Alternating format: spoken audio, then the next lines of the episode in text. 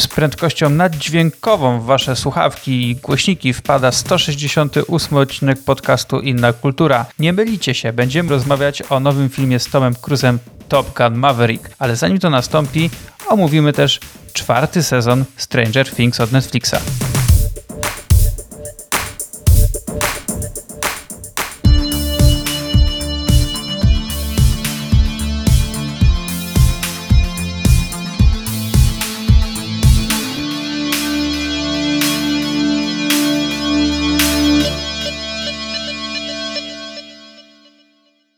Witajcie serdecznie.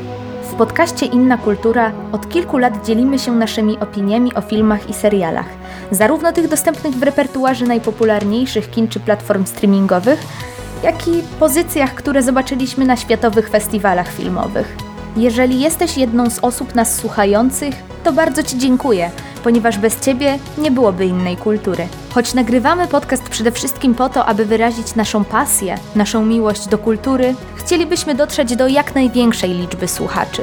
To właśnie Ty możesz nam w tym pomóc. W Apple Podcasts i Spotify możesz zostawić ocenę lub recenzję podcastu. To tylko kilka kliknięć, a mogą one sprawić, że dotrzemy do nowych słuchaczy, którym będziemy mogli polecić ciekawe pozycje ze świata kultury. Bonusem będzie uśmiech na naszych twarzach i wdzięczność. A teraz zapraszam do posłuchania najnowszego odcinka.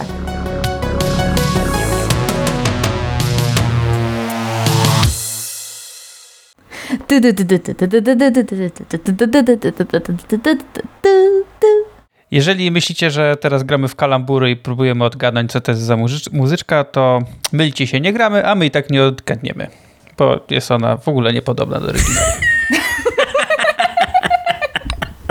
Boże, jaki pocisk. A, już na dobre, dzień dobry po miesiącu przerwy, dzięki. Julia, daw, da, dawno, dawno cię nie było, trzeba cię powitać w pięknym stylu i dlatego dzisiaj będziemy omawiać produkcje, które są zupełnie nie w twoim stylu, właśnie tak specjalnie dla ciebie. Cześć Julia, dawno cię nie było, witaj. Witajcie serdecznie, witam wszystkich słuchaczy. Witaj Janie, witaj Michał. No dawno mnie nie było, przyznam szczerze, że stęskniłam się za wami bardzo. My za tobą również, ale rozumiemy, że miałeś jakieś takie teoretycznie ważniejsze sprawy na głowie, które musiałaś się uporządkować. Konkurs Mentraka. Gratuluję serdecznie przy okazji. dziękuję bardzo, dziękuję. No, były jakieś tam maturki i tym podobne. I oczywiście trzymamy, trzymamy kciuki nadal, żeby jak będą te wyniki wszystkie, to żeby były one takie, jakie, jakie powinny być. No ale y, odchodząc na sekundę od tego, to oczywiście witam też Michała. Cześć Michał. Cześć, dzień dobry. Witaj Janie. A was wszystkich witam y, w kolejnym odcinku podcastu Inna Kultura. To jest numer 168, o ile dobrze pamiętam. Y, no, mieliśmy teraz krótkie przerwy, ale mam nadzieję, że już powrócimy do jakiejś względnej regularności. Co prawda wakacje za pasem, lato, chce się wychodzić na miasto, a nie nagrywać podcasty, ale no czasami, czasami trzeba o czymś pogadać. No dzisiaj porozmawiamy sobie o dwóch produkcjach, które są i na ekranach waszych ekranów, nie tylko telewizorów, ale również też innych ekranów, na których oglądacie platformy streamingowe oraz na ekranach kin. Obie te produkcje są już no, jedna od chyba dwóch tygodni, druga od półtora tygodnia, a mianowicie najnowszy sezon, a właściwie część najnowszego sezonu Stranger Things od Netflixa oraz Top Gun Maverick, który no, szturmuje światowe kina i to y, naprawdę, naprawdę bardzo mocno, ale do tego przejdziemy sobie w drugiej kolejności. Najpierw porozmawiamy sobie właśnie o Stranger Things, które powróciło po, jeśli dobrze pamiętam, dwóch latach. Trzech nawet. To jest taki to jest taki odcinek, e, no tak, nawet trzech, tak, taki odcinek klamerka, ponieważ o poprzednim sezonie mm, z Julią rozmawialiśmy e, w naszym pierwszym wspólnym odcinku, w którym była mowa również o poprzednim filmie o Spider-Manie. I ciekaw jestem bardzo, o czym będziemy rozmawiać e, w kontekście tej produkcji bo ja bardzo ze sobą zestawiałem te dwa sezony, zwłaszcza przede wszystkim trzeci i ten e, czwarty, który nam się niedawno e, pokazał. I jestem bardzo ciekaw, co ma zarówno Julia, jak i Michał oczywiście do powiedzenia.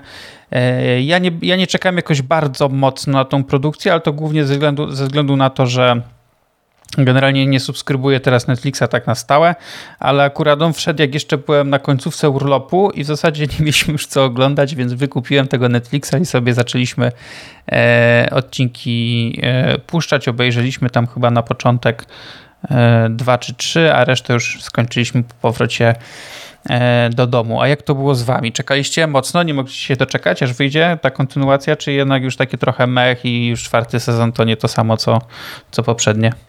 Ja mam wrażenie, że w ogóle strasznie została po położona promocja tego serialu. Nie wiem, jak to wygląda w Naprawdę? Warszawie. Tak. Być może nie, nie, wiem, jak to wygląda w Warszawie gdzieś na ulicach, bo wiem, że więcej tam jest jakichś murali czy coś, ale y, przed y, i, i też gdzieś, gdzieś tak w sieci widziałam, że, że dużo osób na to wskazywało. Ja dosłownie zapomniałam, że ten czwarty sezon teraz wychodzi i gdzieś totalnie mi, mi to, nie wiem, czy nie jestem targetem tych reklam po prostu jakoś, ale to też, też, też dziwne by było. I dopiero jak on wszedł na Netflixa już, tak po, poleżał tam kilka dni i e, Running Up e, That The Hill. Hill, e, że, tak że tak powiem, e, zdobyło e, tutaj wszystkie listy przebojów z powrotem. E, To, to jakoś głównie w kontekście właśnie piosenki Kate Bush mam wrażenie, że, że, że słyszałam o tym serialu i, i, i dyskusji nad postacią Willa i jej sensem. Jakby dwie, dwa, dwa konteksty, gdzie w ogóle było dużo artykułów gdzieś, co mi się wyświetlało, a tak reszta to mam wrażenie, że i, i, i mówię, wszystko jakoś tak raczej po premierze wpadło niż, niż przed. Może trochę tak, znaczy w sensie pamiętam rzeczywiście przy poprzedniej premierze było dużo, dużo większe, więcej szumu, tak właśnie i na ulicach i w mediach, a teraz y, ja trochę widziałem, ale rzeczywiście mam wrażenie, że mogło być jakby na mniejszą trochę skalę. No poza tym, że były te eventy takie, że podświetlamy Wawel, podświetlamy tam e, Empire State Building, jakieś jeszcze inne miejsca, to w sumie rzeczywiście jakoś tak nie, nie miałem takiego poczucia, że tak wyskakuje na mnie z lodówki. E, Ale ja też miałem troszkę inaczej, bo ja, jeśli chodzi czekać, nie czekać, to ja w sumie, jak zanim zacząłem oglądać ten sezon, to w ogóle miałem takie, ty Jan powiedziałeś, no porównałem sobie sezon trzeci i czwarty. Ja nie pamiętam w ogóle nic, co się działo w tym poprzednim sezonie. W sensie tak naprawdę bardzo pobieżnie wiem mniej więcej, co tam, co tam, co tam się jakby wy- wydarzało. E, więc jakby ja nie, trudno mi było na przykład porównać te, te sezony ze sobą pod względem treści na przykład, e, pod względem stylu już trochę bardziej, ale po prostu no, ta, tyle czasu minęło, że jakby no nie, no nie pamiętam aż tak dokładnie, więc mnie też cie- ciekawe jest, że nie postawili na mocniejszą tą promocję, żeby właśnie trochę e, w tygodniach przed premierą przypominać, co się działo w różnej formie. Na YouTubie są niby te recapy i niby są jakieś takie krótkie filmiki podsumowujące, ale rzeczywiście można by to jeszcze z większą pompą w sumie zrobić, zwłaszcza, że moim zdaniem ten sezon czwarty jest e, no bardzo dobry. I jakby no ciekawszy niż, niż te poprzednie, no. Ale może z drugiej strony, może to nie jest wiarygodna opinia, skoro nie pamiętam poprzedniego, ale no jakby tak na świeżo, tak mi się wydaje przynajmniej. No, no ja pod względem treści to też ci nie powiem, że jakoś tak super pamiętam trzeci, bo widziałem go tylko raz, a poprzedni widziałem tam pierwszy widziałem chyba dwa czy trzy razy, a, a drugi tam też chyba dwa, no bo powtarzałem sobie przed, przed tym trzecim. E, ale bardzo mi się. E, ja trzeci bardzo dobrze wspominam ze względu na stylówkę. E, I po prostu to, co się działo z tymi bohaterami, ten, ten motyw dojrzewania, odkrywania siebie jeszcze bardziej i tak dalej, to, to mi się bardzo podobało. No ale byłem ciekaw tego czwartego. Niestety może, może nie mam tak, że nieobecny dla mnie była, nieobecna była dla mnie premiera tego czwartego. Byłem świadom tego, że ta premiera zaraz będzie. E, ale pamiętam, że jak się pojawił ten pierwszy zwiastun, tam już lata świetlne temu tego sezonu, to było takie "Eee, wow, co to się będzie działo, w ogóle będzie ekstra. Potem totalnie o tym zapomniałem. I po prostu ten, ten, ten Stranger Things czwarty sezon przypomniał mi o sobie jakieś tam, nie wiem, chyba z dwa czy trzy tygodnie przed premierą, E, po czym, do tego jeszcze przejdziemy, ale po czym, kiedy obejrzałem te dotychczasowe odcinki, bo dwa finałowe jeszcze przed nami w lipcu, e, to tak zacząłem, ok, no ale ten motyw, który mnie jakby najbardziej interesował, jest w ogóle totalnie zbędny w tym, w tym serialu. Jest totalnie... A który cię najbardziej interesował? Znaczy, bardzo mnie interesowało to, co się y, będzie działo w tej Rosji. A, Coś, co, co się z. Hopperem wydarzyło i generalnie ten cały wątek jest do wywalenia. On mógł być zrobiony w jednym odcinku i koniec. A oni go tak ciągną, ciągną, ciągną. To, że do tego też jeszcze sobie pewnie zaraz przejdziemy. Ogólnie uważam, że odcinki są za długie. Mhm. A, tak, są totalnie rozwleczone mm. niektóre wątki i uważam, że mogli, jeżeli już chcieli niektóre rzeczy zachować, to mogli po prostu zrobić tych odcinków faktycznie trochę więcej, tylko te odcinki mogłyby mieć potem, nie wiem, 40-50 tak, tak. minut, no bo 45-50 powiedzmy, no, tak a nie one są... No tak, a one są niektóre nawet po prawie półtorej godziny.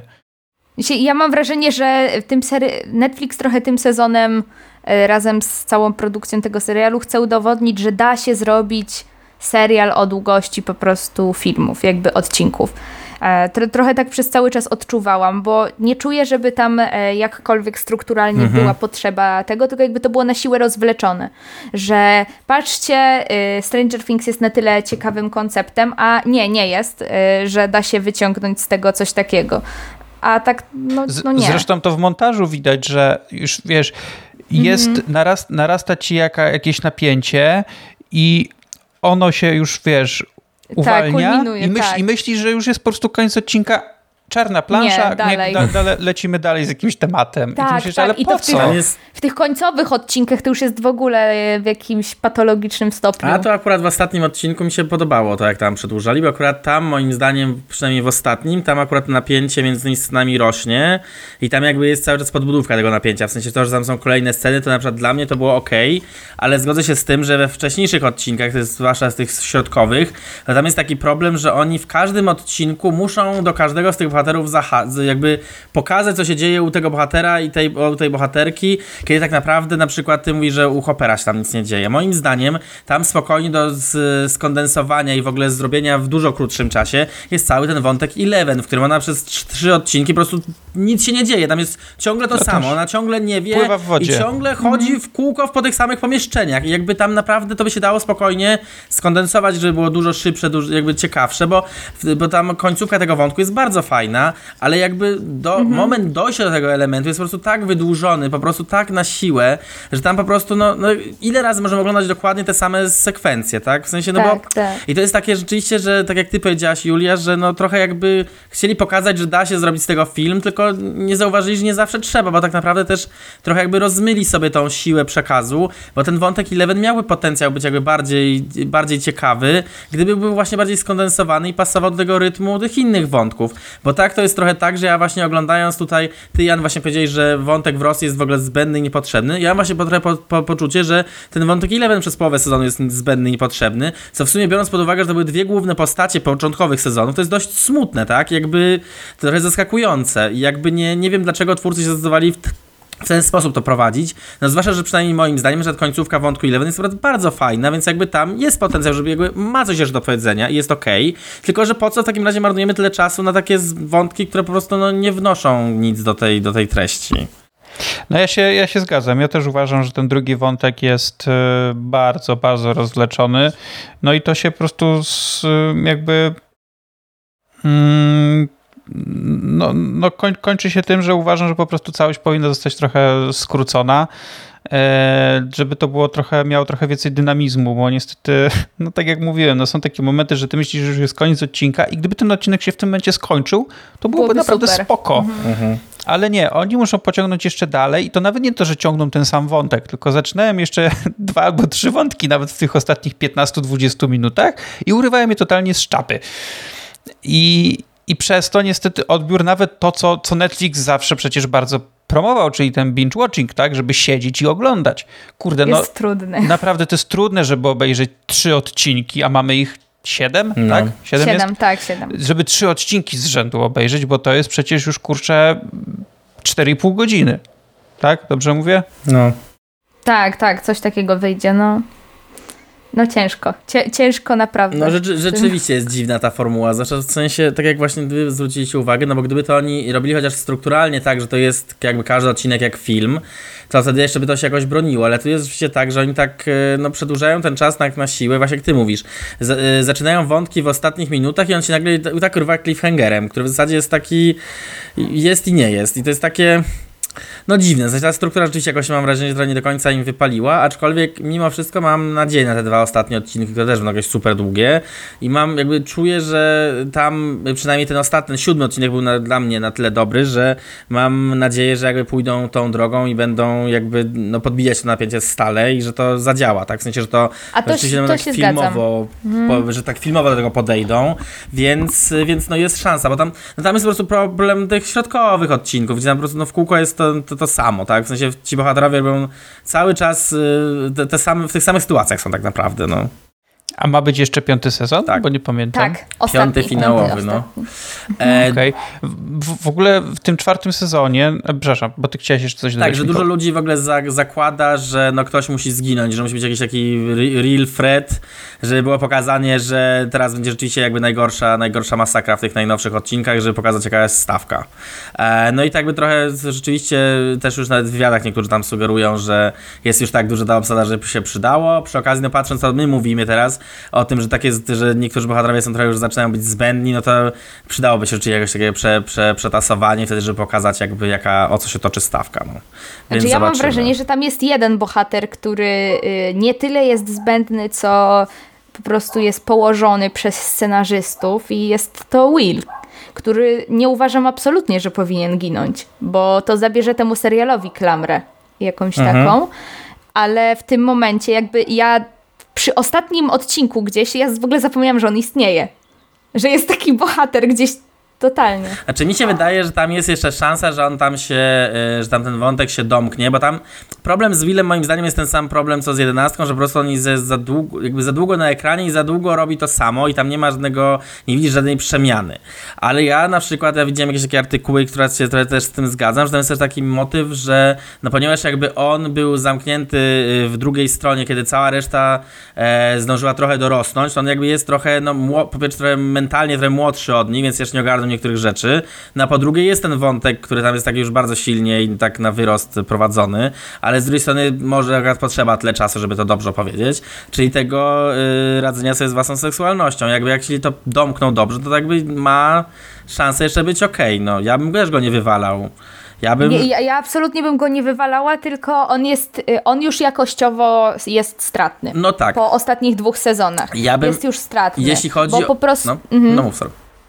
Bo po prostu bardzo y, poza tymi. Y, w trzecim sezonie jeszcze był fajny ten wątek, właśnie jak on sobie nie do końca umiał poradzić z tym, że oni znaleźli Mhm. sobie dziewczyny, y, że nie chcą siedzieć, że tak powiem, w piwnicy grając w gry, i to było gdzieś fajnie pociągnięte. Tutaj y, podobało mi się, jak zaczęli y, to z tym, jak y, chodzili do tej szkoły nowej. Mhm.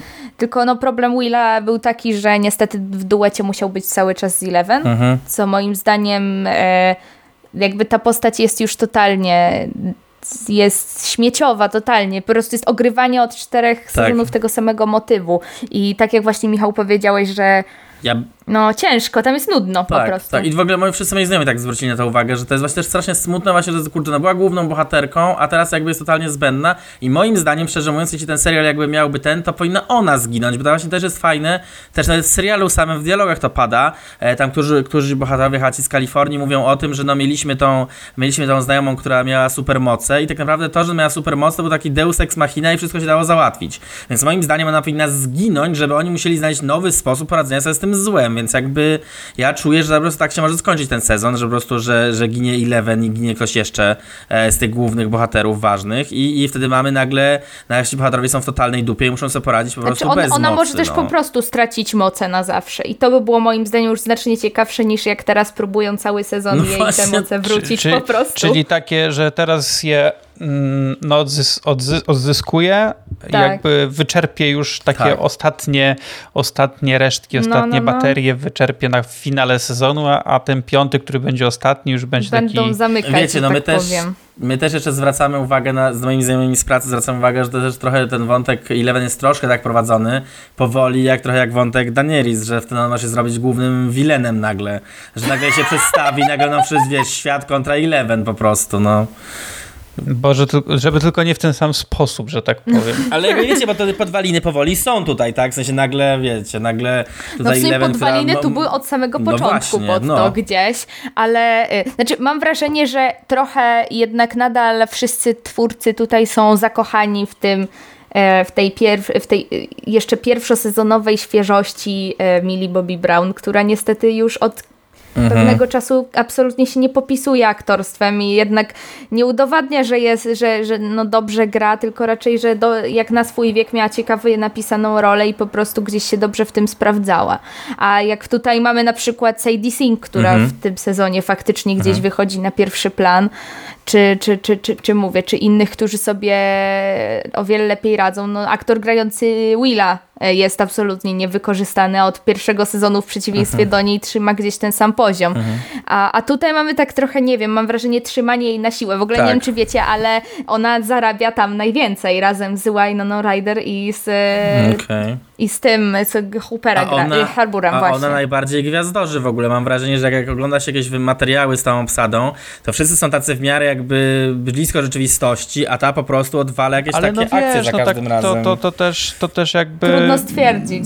Nawet jeżeli, ja nie, nie, nie mówię, że na pewno tak jest, bo, bo ja tego nie widziałem, ale jeżeli by tak było, to też trochę jakby w cudzysłowie yy, wina nas jako widzów, tak? Bo, bo też ona zawsze była taka yy, po sukcesie Promowana pierwszego sezonu bardzo, bardzo no. promowana i w ogóle i zaczęli ją zatrudniać do, e, do filmów. Przecież tam grała w paru produkcjach Godzilli. i Netflixa i też innych Tak, hollywoodzkich, a reszta jest jakby niewykorzystywana, tylko ten e, co Majka gra nazwiska, nie Phil pamiętam. Nie, no to on tam trochę już tam się pojawia, bo i w tych e, pogromcach duchów i w tym nowym filmie, co na Sundance oglądaliśmy, e, był. Eisenberga, no. Tak. y, A reszta no, faktycznie jest niewykorzystywana, chociaż ja uważam, że są bardzo ciekawi aktorzy i ciekawe nawet napisane w dalszym ciągu postaci w tym, e, w tym serialu. Ja w dalszym ciągu bardzo, bardzo lubię postać Steve'a, mimo że on jest trochę na Oj, tych tak. samych, na tych samych e, nutach e, jedzie, to to są bardzo, bardzo fajne nutki, ja lubię go oglądać. Fajnie tutaj wraca trochę ta chemia z Nancy, Mm, ten, ten wątek trochę jest tam trochę rozwijany i mi się to podobało. E, No i oczywiście jak zwykle Dustin czy, czy Robin przez Maję Hawk grana te- też jest, też jest świetna, ona mm, kapitalna była przecież w poprzednim sezonie, więc no, na pewno się z wami zgadzam, że niektóre postaci mo można by albo się ich w jakiś delikatny sposób pozbyć, powiem tak brzydko, albo po prostu poszukać jednak jakiegoś innego sposobu na ten finałowy sezon, bo trochę, mm, trochę tutaj siada i najgorsze właśnie, że siadają te w zasadzie główne postaci, no tak jak wspomnieliśmy, czy o 11, czy o, e, czy o Hopperze. Winona Ryder chyba nawet bardziej mi pasuje w tym sezonie niż, w- niż, niż w tych poprzednich jakoś tak, chociaż mm, cały czas jest w tym wątku rosyjskim, który uważam, że mógłby być skrócony, to ona jakby e, wypada tutaj dla mnie okej. Ale ona też jest, mam wrażenie, że tego ma trochę niewdzięczną rolę w tym serialu, bo ona za każdym razem gra trochę to samo, za każdym razem się musi martwić kogoś i... Ale chociaż podoba mi się to, że chociaż tutaj coraz bardziej jakby ma sprawczość, znaczy w sensie z sezonu na sezon coraz więcej umie rzeczy robić i jakby podejmuje jakieś ryzyko i wyzwania i, i coś się dzieje, a nie tylko jakby biega po pomoc do innych, więc to jest w sumie spoko prowadzone, ale mam wrażenie, że jakby ona ca cały czas jest taka biedna po prostu tej roli, że zawsze po prostu się musi o kogoś martwić, zawsze po prostu e, liczyć, że, że ta pomoc nadejdzie. I akurat e, jeśli chodzi o Joyce, to moim zdaniem, jeśli w tym takim w tym typowaniu, kto może zginąć, to właśnie y, mieliśmy z, z znajomym Bekę, że y, byłoby ciekawie, jakby na przykład ona zginęła nagle. W sensie przywiezie tego Hoppera do Stanów i nagle bęk, samochód ją potrąca i coś. I w sensie takie wielkie poświęcenie, a się okazuje, że tak trywialnie ginie, nie? I jakby to mogłoby być też ciekawy motyw do poprowadzenia potem dla innych bohaterów, tak? A tutaj został poruszony jeszcze temat e, właśnie mm, zarobków, czyli budżetu. No ten sezon ma duży, duży budżet, bo tam chyba było 30 milionów za, za odcinek. E, Czujecie to? Ja tylko w niektórych. Ja tylko w dwóch odcinkach to czułem, a tak to, jeśli chyba, że większość budżetu poszła na, na lokalizację, bo akurat to jest... tego- I na garze. Bo tego, i na garze, ale żeby rzeczywiście lokalizacji jest bardzo dużo, to akurat się zgodzę, ale poza tym to ja aż tak tego nie czuję. Ja tam na początku sezonu, chyba w pierwszym i w drugim odcinku, to faktycznie mówię, no dobra, no trochę tu hajsu poszło, a później to już takie, no okej, no nic specjalnego w zasadzie, no.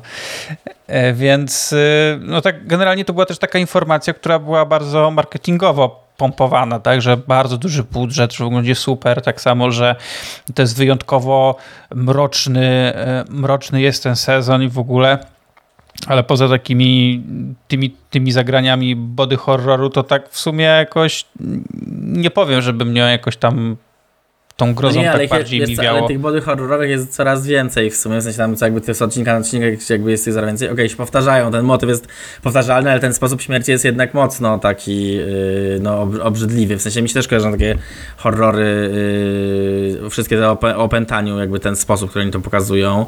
To jest też takie trochę, prze, trochę przerysowane, ale jakby no to działa. W sensie na przykład też ten wątek z tym domem yy, Krillów, czy jak to tak się nazywa, to on też jest, jak, moim zdaniem, też jest jak prowadzony całkiem nieźle i tam jest jest, tam jest dość, y, dość, dość mrocznawo no, to, to, to robione. Moim zdaniem tak aż, aż tak jakby i krwawo i tak yy, ciemno i, i, i tak na smutno jeszcze nie było tutaj w tym serialu. Jednak tam dużo było przełamania dowcipem, a tutaj tak jednak momentami jadą no mocno tym takim mrokiem w cudzysłowie. Znaczy, no jednak to było też takie trochę zrozumiałe, nie? No bo bohaterowie dorastają, więc jakby sama produkcja też musi dorastać, dojrzewać. No podobnie to taki przykład trochę bliski Michałowi. No podobnie było z serią o Harrym Potterze, jeśli chodzi zarówno i o książki, jak i o filmy, tak? Początkowe były takie dosyć luźne, a potem robiło się coraz, coraz poważniej, stawka rosła i tak dalej. E, więc e, no nie wiem, ja, ja czekam na te, na te dwa finałowe odcinki. E, jestem ciekaw, co oni tam wymyślą. Tutaj nie, nie, chcę, nie chcę zdradzać nic, ani robić jakichś spoilerów, tylko tak powiem, że mamy tutaj tego głównego przeciwnika, który się trochę, trochę zmienił w stosunku do poprzednich sezonów i przez wszystkie te odcinki czułem, kurde, ale przecież to jest o co temu, o co, o co mu chodzi? Ja nie rozumiem w ogóle motywacji e, tej postaci, ale na szczęście ten ostatni dotychczasowy odcinek spina to i bardzo się cieszę, że to zrobili, bo gdyby tego nie spieli, to bym się naprawdę wkurzył, że albo by tego w ogóle nie zrobili, albo bym musiał czekać w ogóle do ostatniego, ostatniego odcinka, żeby się tu wiedzieć, o co faktycznie chodzi e, temu bohaterowi. No tak, a dzięki temu, że jest to teraz, to jakby ja też mam właśnie nadzieję, że jakby pójdą w takim razie to mocniej rozwiną i rzeczywiście będzie już taka stawka tylko stale rosła. E, jeśli chodzi jeszcze do końca odcinka, to na przykład moim zdaniem na ten odcinek, e, końcówka czwartego odcinka właśnie ze wspomnianą e, piosenką Running Up That Hill i, i z Max, to jakby moim zdaniem, przynajmniej z tego co ja pamiętam, ale to jakby moim zdaniem to jest w ogóle najlepsza scena tego serialu nie tylko tego sezonu, tylko w ogóle tego serialu. W sensie przynajmniej ona jest jakby dla mnie, to jest jakby wszystkie elementy są na swoim miejscu, jest idealnie budowane napięcie, idealnie powiązane z, z innymi elementami, które wynikały z przeszłości, więc jakby ja jestem bardzo z tego motywu zadowolony. Trochę się nie dziwię, że aż tak e, szał jest teraz na, na ten utwór, aczkolwiek e, no, dziwi mnie, że aż ty, tyle ludzi nagle odkryło, że on istnieje. W ogóle to jest takie zabawne, że tutaj. No wiesz, to jest serial, latach... który od początku bazuje na nostalgii, więc jakby e, część ludzi sobie przypomniała pewnie, a część usłyszała pierwszy raz, bo no wiesz, no, dla pewnie wielu widzów to jest w ogóle jakaś zamierzchła przeszłość. Na przykład w ogóle ciekawostka. E, byliśmy, byliśmy na urlopie, e, serial, był, był dzień premiery. Moja, moja żona ostatnio zaczęła korespondować z moją bratanicą, która ma lat w tym momencie 13. E, I ona tak pisała, jejku, dzisiaj Stranger Things, czekam aż wrócę ze szkoły i będę mogła obejrzeć, a my tak, kurde, ale czy Stranger Things to jest zwłaszcza, że już słyszeliśmy, że ten sezon ma być taki, wiecie, no, mro, bardziej mroczny w ogóle, jak zastanawialiśmy, czy to jest aby na pewno dobry serial dla niej. E, po czym mówię do żony, wiesz co, jest są inne seriale, których na przykład 13-latka moim zdaniem nie do końca powinna sama oglądać, a może ona jaki? Ja wiem na przykład Sex Education, no nie do końca to jest serial 12-13-latki, no więc y, ja wiem, Julia, ty jesteś innym przypadkiem, jeśli chodzi o twoją ja historię oglądania. Ja miałam 13 lat, jak pierwszy sezon leciał, także... Wiem, no ale jakby ty jesteś no wiadomo, innym przypadkiem, tak. ty w ogóle różne... Ty... Znaczy mi się właśnie, szczerze mówiąc, właśnie wydaje, że to jest właśnie, y, no dobre, warto dobre wzorce dawać wcześniej, więc jakby dla mnie Sex Education można oglądać wcześniej, jakby...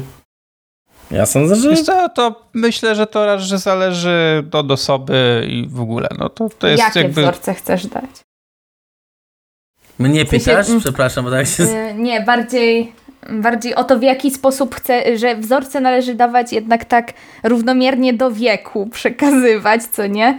Gdzieś tak odpowiednio. I nie wiem, czy akurat Okej. Okay. te konkretne są do tego wieku dobre. Wiesz co, nie wiem, czy dwunastolatka powinna oglądać, że może być w autobusie facet, który będzie się masturbować na twoje spodnie. No, no takie, taka wiedza chyba dwunastolatce nie jest potrzebna. No to jest właśnie otwarte pytanie, czy, czy jest, czy nie.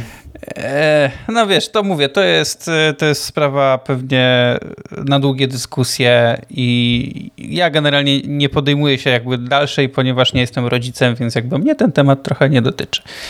E, ale cóż, czyli słuchajcie, chciałbym podsumować temat Stranger Things sezonu czwartego, przynajmniej trzech czwartych mniej więcej, no 75% tego, tego sezonu.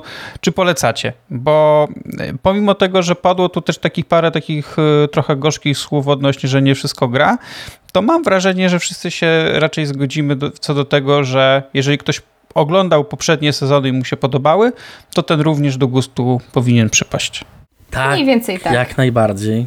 Znaczy, no moim zdaniem, ale też właśnie jak już zwróciłem uwagę, że aż tak nie pamiętam tych poprzednich, moim zdaniem on jest jakby no, no najlepszy, mimo wszystko w jakiś sposób najlepszy. No jakbym, zdecydowanie bym go skrócił, ale poza tym niektóre wątki są bardzo fajnie wprowadzone i bardzo e, ciekawie rozwijane, więc jakby podoba mi się droga, którą tutaj objęli i liczę na więcej. I czekam, co się wydarzy. Czyli wrócimy do tematu za około miesiąc, kiedy dwa finałowe odcinki pojawią się na platformie i obejrzymy i będziemy mogli wtedy spojrzeć na całość e, tego sezonu i podsumować go po prostu jako jedność. I teraz myślę, że możemy spokojnie przejść do kolejnej, no, gorącej pozycji tego sezonu. Myślę, że nie będzie nadużyciem kiedy, nadużyciem, kiedy tak to powiem, czyli do Top Gun Maverick, filmu z Tomem Cruzem, e, na który musieliśmy czekać dwa lata, a łącznie na film, następny film z Tomem Cruise'em musieliśmy czekać cztery. No to to jest, jakby, jakby nie patrzeć, to jest dosyć, jakby spojrzeć na jego filmografię, to dawno takiej sytuacji nie było, że aż tyle trzeba było czekać na e, kolejny nowy film z Tomkiem, ponieważ ostatnią produkcją było Mission Impossible Fallout z 2018 roku. Kolejna część, e, tak swoją drogą, w przyszłym. E, Także tym razem już to Tym się razem będziemy czekać krócej. E, ale tak, bo ten film. A jak lubimy e, Józefa Kosińskiego, to w ogóle nie musimy czekać, bo już za miesiąc na Netflixie jest nowy film Spiderhead e, z, z Hemsworthem i z mhm. Milesem Tellerem chyba. Czyli też idealny zestaw dla fanów Top Gun Maverick. To ja chyba nie lubię. Nie lubisz Kosińskiego? Kosińskiego?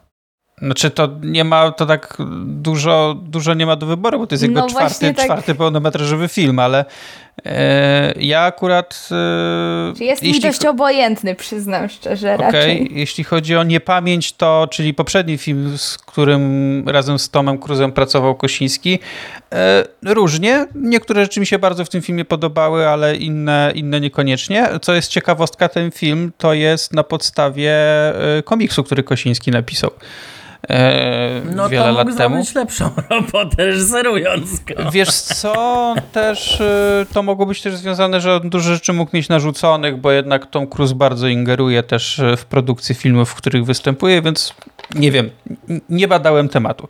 Okay. A za to Tron Dziedzictwo jest filmem totalnie zajebistym. Uwielbiam ten film. Mogę go oglądać i słuchać przede wszystkim, bo przede ma kapitalną ścieżkę słuchać. dźwiękową Daft Punku. E, ale to nie jest jakby przedmiotem naszej e, dzisiejszej dyskusji. Ale propsy dla Tron Dziedzictwo zawsze są dobre, więc tak. Shoutout dla Kosińskiego. Więc y, na, na Top Gun Maverick przyszło nam czekać, y, tak naprawdę tak wyczekiwać dwa lata, ponieważ y, ten film miał wyjść dwa lata temu do kina, ale pandemia wiadomo pokrzyżowała plany i przez ten czas bardzo dużo ludzi zadawało pytania, i Cruzowi, i, i twórcom, dlaczego nie wypuszczą go na jakąś platformę streamingową, ponieważ dużo filmów poszło jednak tą drogą, które miały zawitać do kin.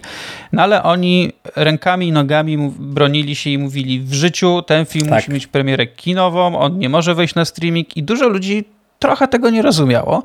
E, I myślę, że w momencie, kiedy poszli jednak do kina, to te wątpliwości się po prostu rozmyły, bo już wiadomo, dlaczego ten film trzeba zobaczyć w kinie.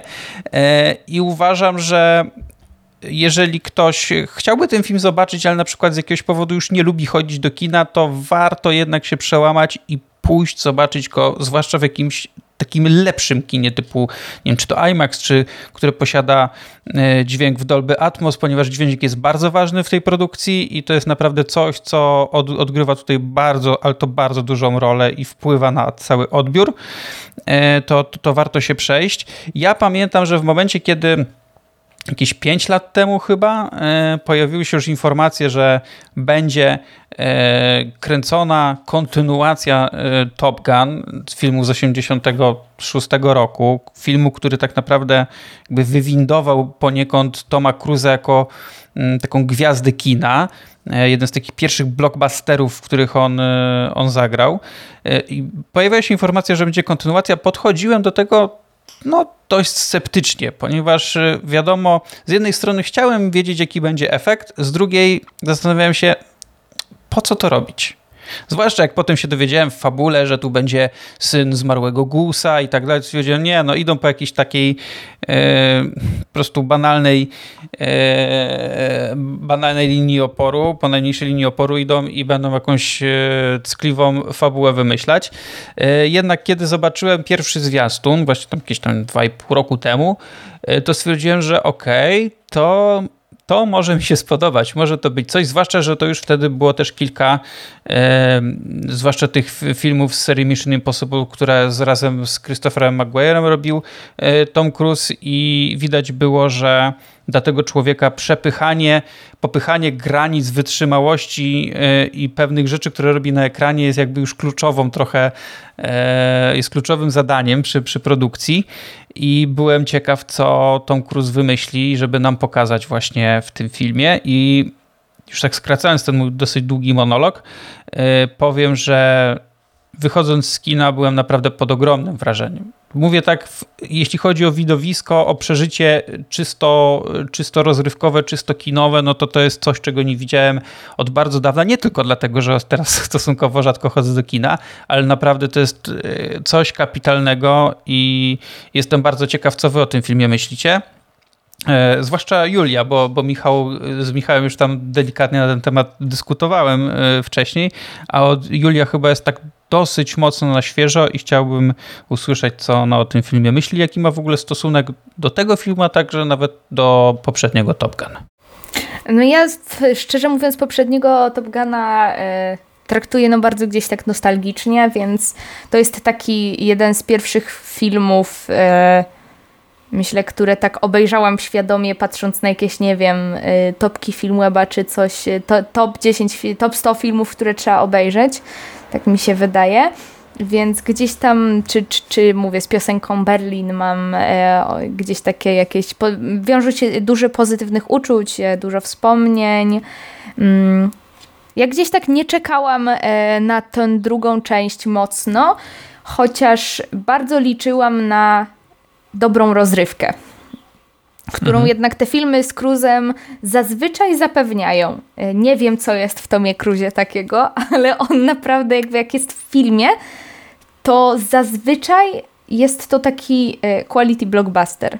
Wiemy na pewno, że nie jest przystojny, bo faceci, którzy mają 1,70 m nie są przystojni.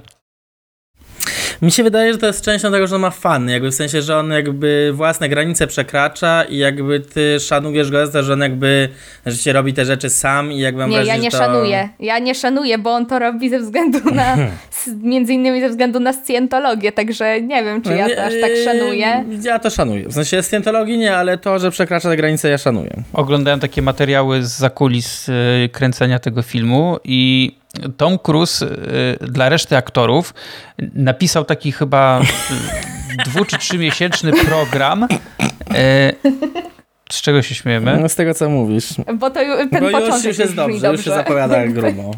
Nie, napisał, napisał taki program szkoleniowy, no bo on, ma, on miał doświadczenia już y, z kręceniem y, scen y, w, w samolotach, w śmigłowcach i po prostu taki, napisał taki program, jak, jak reszta powinna się przygotować przede wszystkim fizycznie do tego, co ich potem czeka, kiedy faktycznie do tych myśliwców wsiądą. I chyba Majsteller powiedział, że jak już zaczęli to robić, to, to był trochę przerażony, bo generalnie zobaczył, że to, co, co innych aktorów, po prostu, że się wszyscy boją, to Tom Cruise ma z tego fan. I to jest takie trochę mhm. właśnie rozwinięcie, rozwinięcie tego, co, co, co wcześniej padło.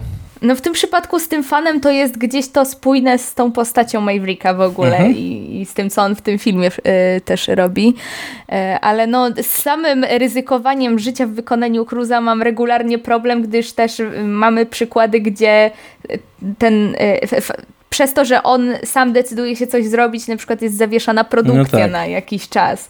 Więc to z tym mam już trochę problem, ale, ale no mówię, w, tutaj akurat się to dobrze gdzieś tak spójnie, spójnie, że tak powiem, wypada.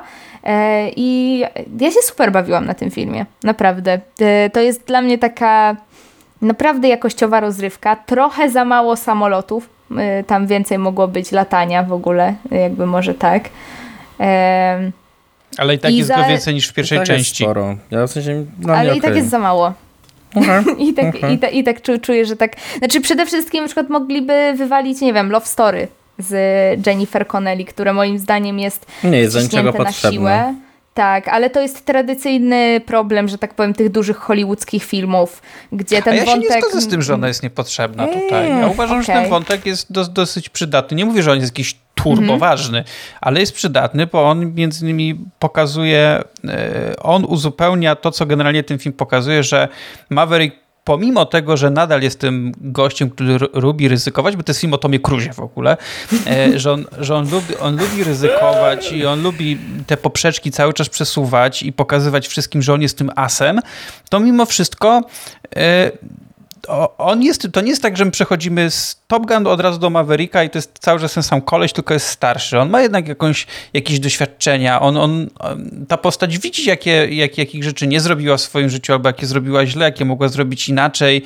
I, i, i, i, ten, i ten wątek Jennifer Connelly też jest do tego, żeby pokazać pewne takie przemiany. W nim na przykład po tej scenie, kiedy oni się spotykają, no i w końcu już ta chemia zadziałała, nie tylko tutaj wymieniamy uśmieszki i spojrzenia i oni tam sobie, sobie leżą w tym łóżku i on parę rzeczy tam mówi, tutaj nie będę jakoś tam po prostu mówi, mówić co konkretnie, ale po prostu on mówi o, o pewnych y, właśnie rzeczach w swoim życiu, które, które zadziały się tak, jak się zadziały, to jest moim zdaniem dosyć, dosyć istotne. Chociaż nadal nie mówię, że ten wątek jest jakiś turbo ważny, ale mimo wszystko no tak, taka jest struktura tego filmu i tego się spodziewamy, no, że skoro mamy przystojnego pilota, który po prostu zawsze naraża życie na to, żeby pokazać, jaki jest super, no musi mieć przy sobie jakąś kobietę, e, ale mimo wszystko i tak uważam, że między nimi jest więcej chemii niż między e, postacią e, graną przez Kali McGillis w pierwszej części Top Gun, no.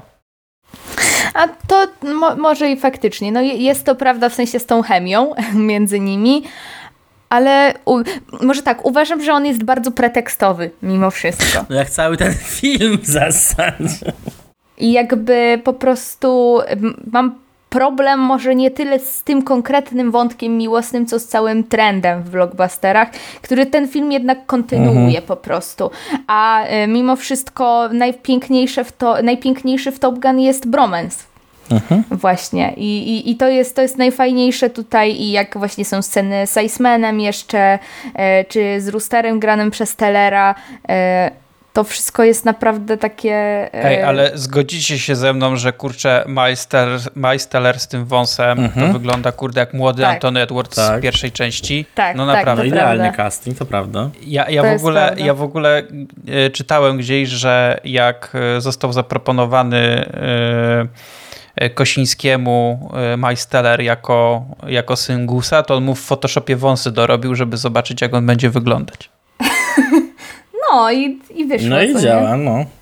E, tak, znaczy ja, ja mam też, ja, znaczy, bo tak, bo może od początku zacznę. E, ja mam też bardzo pozytywny, jestem nastawiony do tego filmu, co samego mnie ubawiło dość, dość mocno, bo w zasadzie nawet w dniu, w którym ja szedłem na ten seans, e, Jan do mnie pisał, że no to będzie najlepszy film tego roku, najlepiej zrealizowany. Ja mam takie, no serio, w ogóle chyba ty, jesteś fanem Toma Cruza, bo co ty w ogóle mówisz, o co chodzi? No Top Gun? Jakby, bo y, ja jakoś jakimś cudem nie widziałem Top Gun, y, mimo że już rozmawialiśmy na naszych tutaj prywatnych rozmowach, mimo że co, co, co sobotę na Polsacie po prostu leciał, to ja się jakoś, y, nie wiem, uchowałem i dopiero zobaczyłem teraz, przygotowując się do tej nowej części, obejrzałem od A do Z. E, no i byłem taki, no dobra, no film jak film, trochę nie rozumiem jakby o co tyle szału i jakby, no było okej, okay, ale jakoś tak mnie aż tak to nie kupiło. Tak, właśnie po koniec końców wiem, ale właśnie zaraz do tego też przejdę. E, no i właśnie byłem taki, no dobra, no co ten Jan mówi w ogóle o co chodzi. No i wszedłem do kina, byłem w IMAXie, no i, i wyszedłem z kina i byłem po prostu już całkowicie nawrócony i, i w pełni mi się podobało właśnie i zrozumiałem jakby, że tak naprawdę ten, właśnie jak ty powiedziałeś, z jednej strony stylowa, a z drugiej strony właśnie realizacja, w sensie, że to jest po prostu jakaś taka jakość realizacyjna, że ja po prostu no, czułem jakbym po prostu razem tam z nimi latał, razem tam z nimi był. To napięcie jest idealnie podbite w każdym możliwym momencie. Ta fabuła jest super pretekstowa, ale z drugiej strony e, działa. Znaczy w sensie to jest tak na tyle prosta linia dramaturgiczna i jakby tego, ten problem, że y, przeskakujemy, przeskakujemy tak naprawdę samych siebie i własne słabości, bo to też mnie bardzo bawiło, że tam w zasadzie nie do końca wiadomo w sumie kto jest tym złym, w sensie nie do końca wiadomo skąd te rakiety lecą, w sensie tam na, ta nazwa ponoć pada raz, ale mi się wydaje właśnie, że w ogóle nie pada ani razu.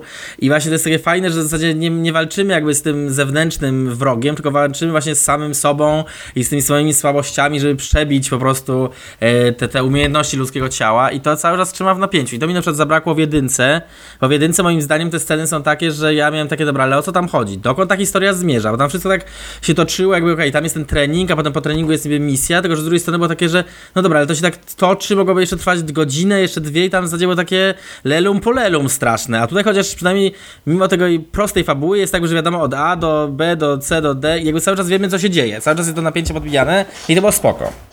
Tony Scott lubił takie, on, on, miał taką stylówę, taką mocno przerysowaną e, momentami, że to wszystko było takie no, wręcz nienaturalne.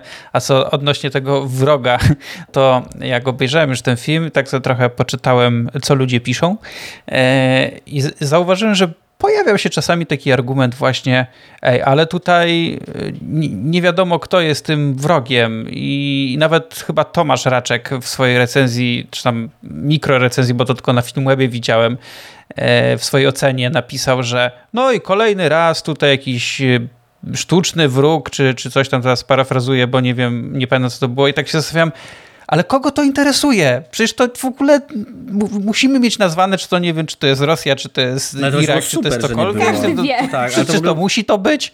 Nie musi, no.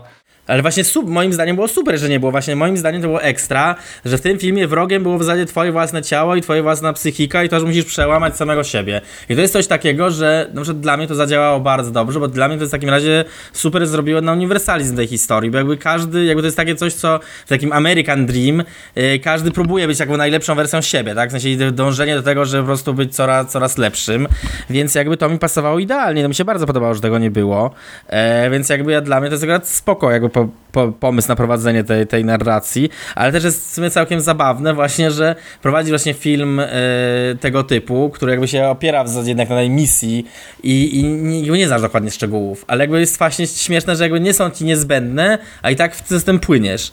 I ty też, Jan, wspomniałeś, że jakby dawno widziałeś tak, tak dobrego blockbustera i takiego czegoś, tak aż angażuje i tak wciąga i tak dalej, no to moim zdaniem, ja takie porównanie użyłem w swojej recenzji, jakby cały czas mi się jakoś szkołacze z tyłu głowy, no że to jest trochę tak jak jak Mad Max Fury Road, bo tam też jest super pretekstowa fabuła i też tak naprawdę chodzi o bardzo prostą rzecz i jakby tam najważniejsze jest to, że po prostu jedziesz, jakby siedzisz w tym, siedzisz w tym kokpicie razem z nimi, siedzisz w tym samochodzie razem z nimi i jedziesz, i w sensie chodzi o to, że po prostu każdą kolejną małą misję musisz spełnić. I to, i... i to jest to, i to, i to co mówisz o, o Mad Maxie, to jak zestawiasz to e, z Top Gunem, to jest po prostu, to, to oba te filmy to jest idealny przykład, jak zrobić taki legacy sequel. Tak to naprawdę w obydwu przypadkach to wyszło świetnie. Moim zdaniem wyszło to może nie aż tak rewelacyjnie, ale również bardzo dobrze wyszło w przypadku Tron Dziedzictwo, bo to też jednak mhm. był, e, była kontynuacja jakiegoś kultowego, kultowego filmu. E, I w przypadku e, Mavericka oczywiście czytałem też zarzuty, no tak, ale musimy, muszą oni tu pokazywać, że ten Maverick jest jakby największym kazakiem. To kurde, film się nazywa Maverick, to, to co mają pokazać? No jakby no, na tym to polega. Ja miałam większy problem z tym, że e, bardzo przez, e, jakby bardzo ten film chce pokazać, że Rooster jest taki zdolny, mimo iż po drodze wynika, że, że jak że obserwujesz te mhm. ćwiczenia, to ja bym się trochę bała go brać Ja na też. tę misję. Ja szczerze mówiąc A byłem tak jest zdziwiony. trochę- No, ja byłem zdziwiony, że on go bierze. W sensie ja byłem taki, że kurczę, a dlaczego nie tego blondyna? Ten blondyn powinien tam być, ten No hangman. i czy jest hamem, po, prostu bucem masakrycznym? No tak, ale jednak No. czas, czasem w tym więcej się, więcej jakby wykazywał się jako pilot, Tak. a e, ten film jednak właśnie kontynuuje tą taką, ja to trochę nazwałam przewrotnie be, believe in yourself propaganda, że tak powiem, żeby jednak ten American Dream był, że ten Rooster jest powiązany, że tak powiem, z tą pierwszą częścią, więc też musi być tak nostalgicznie bardziej tutaj. Tak, no tam ta siła w ogóle tego, że tej właśnie, tak jak ty powiedziałeś, tej właśnie nawet nie wiary w siebie, tylko też wiary tego w drugiego człowieka, tak, że tutaj Maverick tak wierzy w niego, więc on sam wierzy w siebie, więc jakby rzeczywiście to się domyka to koło e, idealnie, więc jakby no to, to masz rację. No ale z drugiej strony też jest spoko, bo właśnie przy okazji, jeśli mówisz o tym właśnie, że Hangman taki hamowaty i tak dalej, no to jest trochę taki podobny, podobny Do Icemana. tak, podobny zamysł jak do Icemana i to jest akurat spoko i też jakby bardzo fajnie te wątki są poprowadzone, w sensie wątek Hangmana jest fajnie prowadzony, jest fajnie domknięty i jakby jest, do, jakby moim zdaniem jest jakby całkiem sensowny, tak, w sensie tam naprawdę się spina ładnie. Podoba mi się też rzecz, która jest taka, y, mam wrażenie, takim trochę znakiem naszych czasów, ale też dobrze wybrzmiewa, czyli to, że on do tej misji też bierze y, tutaj takiego w cudzysłowie nerda, tak, takiego największego kujona, którego w zasadzie na początku nikt nie lubi e, i kobietę, tak, czyli jakby totalne równouprawnienie na każdym możliwym No właśnie tu e, jest, środku, tak? tu jest taka jedna rzecz, która mi e, trochę nie pasowała, bo się, e, bo uważam, że i tak dobrze, że podkreślono tutaj poniekąd tą częścią, że w tym ogólnie szkoleniu w Top Gun, no bo to jednak istnieje taka jednostka i ta, ta, ta szkoła, że tam o, też, e, też kobiety tam biorą udział w tych szkoleniach. I trochę żałowałem, że jednak postawili tylko, że postanowili, że zaangażują tylko jedną kobietę e, do, do tej ekipy e, zaangażować, tak? Że, że nie wzięli no, na przykład to nie jest tokenowe dwóch, bardzo po No tak, prostu, tak, ja- ja żeby to- skończyć, co nie? ja to rozumiem, ja to rozumiem, z czego to wynika, ale mimo wszystko trochę żałowałem, że nie zrobili tego kroku jeszcze, jeszcze dalej, bo mogłoby z tego wyjść coś ciekawego, zwłaszcza, że uważam, że te mm, drugoplanowe postaci, mówię tu przede wszystkim o tej młodej ekipie pilotów, y, o wiele lepiej są poprowadzone niż na przykład te drugoplanowe w Top Gun pierwszym, no bo w pierwszym Top Gun mieliśmy Mavericka i nic więcej w zasadzie, no i, a i, i, i ten konf, konflikt z Icemanem, e, Konflikt, który przez, tak dużo który przez, który przez, przez wielu, y, wiele osób y, uważa, że to był po prostu skryty romans. Ej, Ale przyznam szczerze, że ja po tym filmie to mam takie, ej, jakby to tak wyglądało, to to byłoby zna- znacznie ciekawsze niż jakby tam gdzieś dokoptowali jakiś, jak tam y, próbują dokoptować tą bohaterkę po prostu na siłę, że musi być jakaś. Serio, to było znacznie ciekawsze. Homoerotyczne konteksty w Top Gun to jest y, Tak. coś, co by się sprawdziło, tylko by oczywiście liczba widzów spadła. Tak, ale wiesz co, z drugiej strony, tak jakby inteligentnie puszczać to oko, tak, że jakby kto ma zrozumieć, to zrozumie, to by przeszło. Zwłaszcza, że moim zdaniem w dwójce, tutaj też jest tak, tak dużo bromansu, że w pewnym momencie ja też, jakby jak jest ta os- ostatnia scena, to ja miałem wrażenie, Tak, że tak, ktoś się zaraz tak. pocałuje po prostu, no bo Tak. tam tylko tego brakowało. Tak samo przy ostatniej scenie miałem, mówię, o, dobre, dobre. To też jest część tego fenomenu Tak. jednak. Tak. Więc w ogóle też jest fajne, że ten film, bo jakby ja, ja też mogę na to patrzeć bez tak właśnie bez sentymentu, bo wy właśnie mówicie, że oglądaliście już z takim sentymentem i że właśnie yy, wcześniej znaliście i dobrze ten, to ja właśnie oglądałem teraz na bieżąco oba e, i jakby mi się podoba właśnie jak oni stawiają w nawias tą pierwszą część, znaczy w sensie wykorzystują e, te elementy, które, które pokazywali w jedynce i z niektórych, które się nabijają też, w sensie jakby po, przedobrzają to, co tam było go pokazują jakby, że zdają sobie w pełni sprawę, jak bardzo to było przerysowane. E, I, I to jest fajnie ograne, w sensie tak, że jest właśnie spójne ze sobą i jakby też, no, no ciekawe, w sensie podoba mi się to jakby, jak, jak twórcy jakby wiedzą, z czego korzystają i właśnie te konteksty wykorzystują, nawet właśnie ten, o którym ty mówisz, tak, że to też jest właśnie wpisane tą, tą materię wyjściową, jak więc to jest fajne, że ktoś po prostu no, z głową do tego podszedł i, i mimo, że tak naprawdę właśnie jest super pretekcjon, pre, w sensie pretensjonalne, znaczy nie, nie pretensjonalne, w sensie super y, proste i takie no dość schematyczne, e, to jednak i tak ma siłę, w sensie tak to działa, e, mimo że właśnie, że no, to są wszystko znane reguły, ale jednak mimo wszystko te elementy są na tyle dobrze upichcone, że po prostu no, wchodzimy i oglądamy to z przyjemnością. No są takie momenty, gdzie e, ten film nawet dosłownie kopiuje pierwszą Tak. część, e, tylko po prostu pokazuje w nowej realizacyjnej otoczce, ale generalnie jest to kopia, Tak. ale mimo wszystko e, podobało mi się bardzo to, że e, często ta kopia była tylko takim, takim fundamentem do tego, żeby dać jakiś dodatkowy komentarz e, do, do pewnych decyzji i do, do pewnych działań, które widzimy na ekranie, więc ja myślę, że to jest wszystko bardzo fajnie, świadomie e, przemyślane, e, to się wszystko zgrało i, i te momenty, które są taką kopią bez komentarza, to widać, że to są takie rzeczy, takie nie chcę, żeby to górnolotnie zabrzmiało, takie hołdujące tą mhm. legendę y, pierwszego filmu. Tak jak nawet ta czołówka na napisach mhm. początkowych, czyli to mhm. Danger tak. Zone i w ogóle startowanie na... A to jest, to jest cudowny, cudowny po prostu pik. W sensie podoba mi się, że y, jakby tak jak mówiłeś y, Jan o tych Legacy Sequels, to każdy z tych filmów mniej więcej jest na poziomie gdzieś swojego, w sensie on jest krokiem, krokiem naprzód, ale w stosunku do swojego poprzednika, więc on każdy jest mniej więcej y, taką, takim hołdem na poziomie, y, na jaki pozwala mu w ogóle pierwowzór. Bo każdy z tych filmów jednak jest, y, różni się jakością i tutaj widać, że po prostu wszyscy widzą o co w tym chodzi. W sensie tak jak my rozmawialiśmy przed nagraniem, że no ta militaryz, po prostu propaganda jest gdzieś widoczna, jest odczuwalna, i to jest zrozumiałe, bo o, o, tym jest ten film. Jak ktoś idzie na film Top Gun, to raczej musi się z tym gdzieś liczyć, że to dostanie, e, ale równocześnie to jest czasem tak przedobrzone, że i traktować to ironicznie da się, myślę, bez problemu z tym takim mocnym, mocnym American Dreamem i z tymi ich, z tymi ich że tak powiem, e, dziwactwami trochę e, fabularnymi też. E, więc, więc, że tak powiem, wszystko tutaj zagrało y, tak, jak mówię, tak jak y, ten, ta przestrzeń sequelowa gdzieś tutaj została wykorzystana po prostu. E, ja jeszcze już, już powoli kończymy, ale ja nie byłbym sobą, gdyby nie poruszył kwestii audiowizualnej tego filmu w trochę, tak. w trochę, w trochę szerszym spektrum niż tylko tak y, delikatnie nawiązałem, ponieważ. Bo to e, trzeba, tak. To Michał, jest... Michał trochę powiedział, że myślał w pewnym momencie, że jestem fanboyem Toma Cruza. E, co nie jest do końca prawdą, ale też nie jest całkowitym kłamstwem, ponieważ ja uwielbiam właśnie oglądać filmy, y, zwłaszcza w ostatnich tych 15-20 latach, czyli te po 2000 roku, y, filmy z Tomem Cruzem od strony głównie tej realizacyjnej i, i ze względu na dbałość na pewne szczegóły. Na przykład cała seria Mission Impossible od Ghost Protocol to jest po prostu dla mnie cud, miód i orzeszki. Naprawdę e, bardzo, bardzo lubię do tych filmów wracać. I dodatkowo to, so, to jest jeden z niewielu filmów, kiedy e, to są jedne z niewielu filmów, które mam tak, że jak one wychodzą, albo jak je, jeszcze ich nie widziałem, albo je obejrzałem, to po prostu oglądam wszystkie materiały po prostu o tych filmach, jakie istnieją i czytam. Od strony właśnie jak się to, jak się to realizuje. I tutaj na przykład yy, oni, oni od początku chcieli tak, że yy, okej, okay, to musimy zrobić tak, żeby to faktycznie miało, robiło jakieś wrażenie i żeby ludzie czuli, że latają też tymi myśliwcami, co jak już tutaj wszyscy obecni wiemy, im się udało.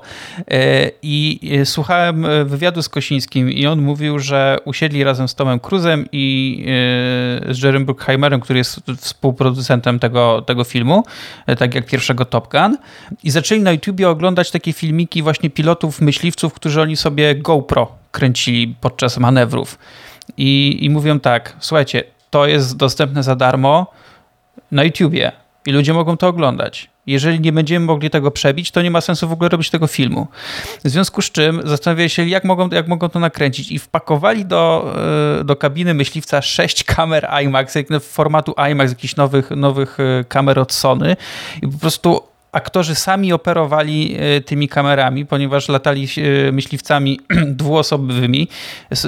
Na przedzie leciał, pilotował pilot, a z tyłu aktor siedział i odgrywał jakby pilota.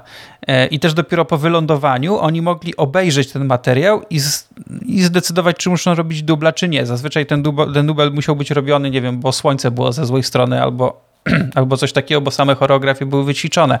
Więc tutaj takie szczegóły nie będę już nikogo zanudzać yy, bardziej, ale to się czuje, ponieważ ten film, jeszcze jak się pójdzie, tak jak wspomniałem wcześniej i Michał potwierdził, pójdzie się na przykład do IMAX, czyli do kina, które jest yy, i ekran ma dobry i, i dźwięk ma dobry, to po prostu wgniata w niektórych sekwencjach tak w fotel, że podobnie jak e, bohaterowie filmu tracimy wręcz oddech. Nie, mo, nie wiemy, co mamy ze sobą zrobić. I dla mnie to było naprawdę to tak dziwnie zabrzmi, ale to było takie faktycznie przeżycie w kinie, takie, takim rozrywkowym, jakiego ja oczekuję od takiego kina i naprawdę e, bardzo bym chciał zobaczyć ten film drugi raz w kinie. Nie wiem, czy mi się to uda, bo trochę czasu na to nie mam, ale na przykład nie mogę się doczekać, kiedy wyjdzie na nośniku i będę mógł kupić sobie ten film głównie ze względu też na to, żeby mógł obejrzeć wszystkie te dodatki po prostu i, i, i rozpływać się w tym, jak to zostało zrealizowane, aż do przyszłego roku, jak wyjdzie nowe Mission Impossible. Tyle. Ja się uśmiecham, bo jakby y, też mi się to właśnie podoba, jakby jak się zmieniło moje właśnie podejście do tego, że właśnie tuż przed seansem miałem takie, że jakby, że da, po prostu już zapomniałem trochę, że technikalia mogą tak bardzo dobrze wpłynąć na odbiór filmu, e, bo rzeczywiście takim przykładem właśnie poprzednim właśnie był ten Mad Max Fury Road, który rzeczywiście był takim, e, przynajmniej w moim wypadku takim właśnie doświadczeniem już po prostu no pełnym po prostu doświadczeniem kinowym, gdzie właśnie w ogóle samo przebywanie na sali kinowej miało ogromne znaczenie e, i to, że jakby się oglądało grupowo. E, i jakby rzeczywiście po prostu być wciągniętym w akcję jakby nieważne, że ona jest super pretekstowa i super prosta i jakby no e, do, dość schematyczna, to w tym wypadku, tak właśnie tutaj, tam i tutaj jest tak, że po prostu no to trochę w pewnym momencie już nie ma znaczenia, tylko po prostu jakby idziemy za ciosem i jakby no po prostu e, chcę czuć tą adrenalinę, chcę po prostu lecieć dalej i po prostu no siedzieć w tym kokpicie, tak? Więc to jest rzeczywiście fajnie zrobione, że prostymi środkami się udaje doprowadzić do tego, że po prostu no, no współodczuwamy dosłownie te te, te, emocje, tak, i ten, ten taki adrenalin rush, więc też się zgodzę, że tutaj rzeczywiście pod względem technicznym jest, jest wybitnie i trochę, aczkolwiek potem po się też zastanawiałem, co będzie, na przykład jak się technologia też zmieni znowu za 30 lat i czy jakby ciekawe, czy ludzie do tego filmu będą, do Top Gun Maverick, czy będą podchodzić tak jak ja do tego Top Gun z 86, tak? Czy jakby w sensie, że trochę nie rozumiem aż tego, aż takiego wielkiego halo, e, więc jestem ciekawy jakby jak, jak będzie odbiór tego filmu po właśnie po tylu latach. Czy, czy właśnie może też się okaże, że ludzie już nie będą, nie, zachły, nie zachłysną się aż tak tymi technikaliami i też zwrócą uwagę na to, że to jest takie no dość, dość proste. Bo moim problemem właśnie przy Top Gun było to, że ja miałem takie, dobra, ale o co tam chodzi? W ogóle o jakby, o co jakby, dokąd ta historia prowadzi trochę. Tam miałem takiego, taki, miałem taki problem y, tej natury, że jakby miałem wrażenie, że troszkę bezcelowe są niektóre te, te sekwencje. W sensie, no, no okej, okay, są fajne, ale jakby no, so what? E, tutaj jakby jest, tutaj jest jakby tego więcej so what, ale z drugiej strony mam wrażenie, że to się też może zdezaktualizować, bo jest no, no dość proste nadal. Więc e, mimo wszystko jestem ciekawy, więc jakby to jest pod tym względem zacząłem oceniać, że to jest ciekawy właśnie jako taki wytwór swoich czasów i no i to jak możemy oddać e, rzeczywistość taką lotów w przestworzach na ekranie. Także pod tym względem super. I oddaję głos. Julia, masz coś jeszcze do dodania? Nie, ja chyba właściwie wszystko powiedziałam to, co trzeba. Mówię, ten temat jest krótki, został wyczerpany.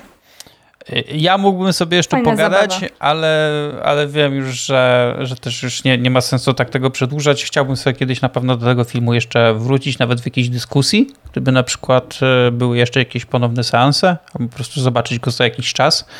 E, jestem bardzo właśnie, tak jak mówiłem, ciekaw, e, znaczy chcę jeszcze obejrzeć jakiś w domu ten film, jestem ciekaw, czy w domu zadziała na mnie Wiadomo, że już na poziomie technicznym nie zadziała na mnie w ten sam sposób jak w kinie, bo nie mam aż takiego sprzętu, ale czy jakby odjąć ten, y, wiecie, ten fan faktor kinowy, techniczny, czy ten film nadal będzie i tak mnie bawić i będę, będę się nim w jakimś tam stopniu rozkoszować. Biorąc pod uwagę, że na Mission Impossible równie dobrze się bawię w domu jak w kinie, to, to liczę, liczę, że tak. Ale podsumowując, gorąco polecamy. Jeżeli macie okazję, idźcie koniecznie do kina. Na razie jeszcze, jeszcze grają, bo to dwa tygodnie. Jeszcze taka jedna mała ciekawostka na koniec, jeśli chodzi o ten film i kino. Yy, no po prostu rozbił bank, jeśli chodzi o box office, bo w pierwszy weekend yy, wyświetlania to był ten, yy, jak się to nazywa w Stanach? Ten, to święto weterana chyba jeszcze tam, ten Memorial Day to, to jest taki, taki e, przedłużony weekend, gdzie takie największe blockbustery często właśnie wychodzą w tym czasie i ponad 150, chyba 156 milionów dolarów w Stanach e, zgarnął i pobił poprzedniego rekordzistę z 2007 roku, czyli Piraci z Karaibów na krańcu świata, więc trochę, trochę ten film czekał na pobicie rekordu, a w tym momencie światowy box office to jest chyba ponad 500 milionów, więc jak na dwa tygodnie wyświetlania, chyba niecałe, to powiedziałbym, że całkiem nieźle. No bo nagle wszyscy zrozumieli, dlaczego trzymali ten film do kina i, No, i dlaczego nie mogło, nie mógł być na streamingu. I rzeczywiście to są takie filmy, właśnie te, tego typu dzieła, jakby trzeba po prostu rzeczywiście najlepiej je oglądać w kinie, bo wtedy to jest jakby no, pe pełen, pełenne doświadczenie. Polecamy. Także jeszcze raz gorąco polecamy i tym samym kończymy ten odcinek, 168 odcinek podcastu Inna Kultura. Cieszymy się bardzo, że byliście tutaj e, z nami. Słyszymy się niebawem. Będziemy mieć dla Was jeszcze parę różnych e, pozycji, co prawda już z trochę innego rodzaju kina niż Top Gun Maverick, ale na pewno równie ciekawe. E, My z Michałem też zaczynamy zaraz festiwal. Mamy nadzieję, że odcinek e, z niego pokaże się trochę szybciej niż poprzednim razem po festiwalu oraz, że będziemy mieć kilka ciekawych pozycji na nim do omówienia. Będziemy się tam słyszeć podobnie jak poprzednio, również z Kajetanem i z Dawidem. I teraz pozostaje mi tylko pożegnać się z Julią. E, papa. i z Michałem. Na razie. Do usłyszenia. No i z wami wszystkimi dzięki wielkie i do usłyszenia.